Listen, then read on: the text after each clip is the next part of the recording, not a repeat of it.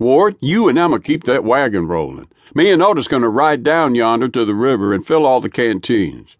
We'll catch up after a bit. Y'all come upon anybody, keep that kid's mouth shut. Gentry and Otis Layton were brothers with a cousin named Ward, who was worthless as they are. Ward's wife was just a scared woman, knowing she would be beaten again if she so much as opened her mouth. They, along with Emma's help, kidnap small children, then sell them to anyone needing cheap labor. The small Spanish boy in the back of the wagon, Francisco Morales, had just been grabbed back in Mora. He's only ten years old but had put up what Gentry thought was a darn good fight. Otis's left hand was still bleeding quite a bit from the deep teeth gashes where meat was torn and had to be bandaged. Zack Wood, Harrison, and Marshall Pascoe were cousins and got into all kinds of trouble. All of it wasn't their fault, but enough was. May 23, 1889, being a late spring day and very hot, they sneaked off and went down to the river to go swimming. They had been told dozens of times not to go off anywhere without telling a grown up first. Marshall was the oldest, being 12. Harrison and Zack were nine, and wouldn't you know, Harrison had a little six year old sister, Catherine Rose.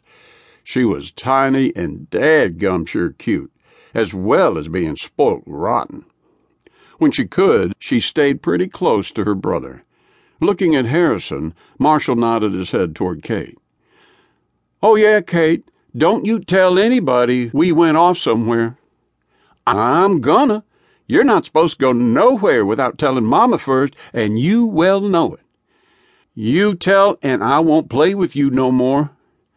Uh huh, you will too. Just as soon as Marshall and Zack get back home, Mama will make you. He knew that was true. Okay, here's what I'll do. Next time I go to the store and Mama buys us candy, I'll give you mine. You promise? I promise. Okay, then, I won't tell. Where you going? Swimming. You better not.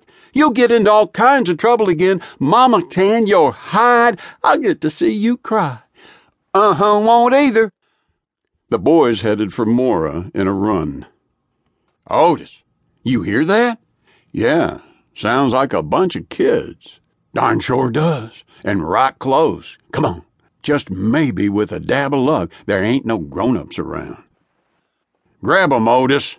They quickly started grabbing Harrison and Zack. Marshall turned and headed for the riverbank, just as Gentry drew his pistol and fired a quick shot. Marshall let out a blood curdling holler and even scared Otis. Stiff legged, he fell into the river and didn't resurface. Good Lord, Gentry, you went and killed him. They're a little young, but strong. These two'll do, but the Mexican kid is a darn runt. You want your nose busted, mister? Fran was mad at being called a runt. Untie me, and we'll see who the runt is. Fire. He's got fire. I like that. Come morning, we'll take 'em all up to camp. Marshall and the boys were just through feeding and watering the horses when his mother walked up. Where were you last night? Why don't you come back here? What are you up to now? Mom, I was right. We stopped four boys from being kidnapped. As Marshall pushed the boys north, his dad and U.S. Marshal Shorty Thompson had rode up to his house. Quinn was blubbering, crying, screaming, and carrying on something fierce about her little boy turning into an outlaw. Think those boys joined a gang? No, Shorty. Darn it, I don't know. Emma was already filling John in on the boys, telling him everything. Good Lord, why didn't they confide in me? They were afraid you would arrest them, and they would hang for stealing all those horses. They still have to get another two dozen or more boys free. We ought to been a lot closer. I had one of them little suckers right in my sights, but they was too far away. Okay, I'm just counting to fifty, then shooting. Harrison held his breath as he sighted down the rifle barrel. Gentry turned his head, looking his way as he talked with Marlowe.